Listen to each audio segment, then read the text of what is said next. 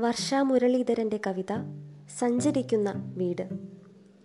ഒരു സഞ്ചരിക്കുന്ന വീടിനെന്തു വില വരും?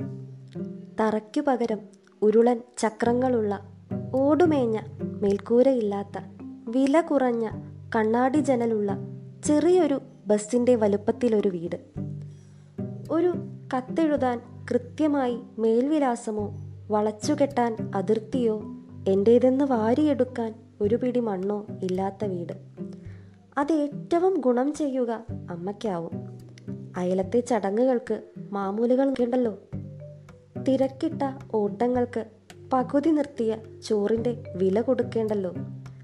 ഇരുട്ടും മുൻപ് കൂടണയണം എന്ന ആവലാതി ഇല്ലാതെ ഉരുട്ടിക്കൊണ്ട് നടക്കാലോ?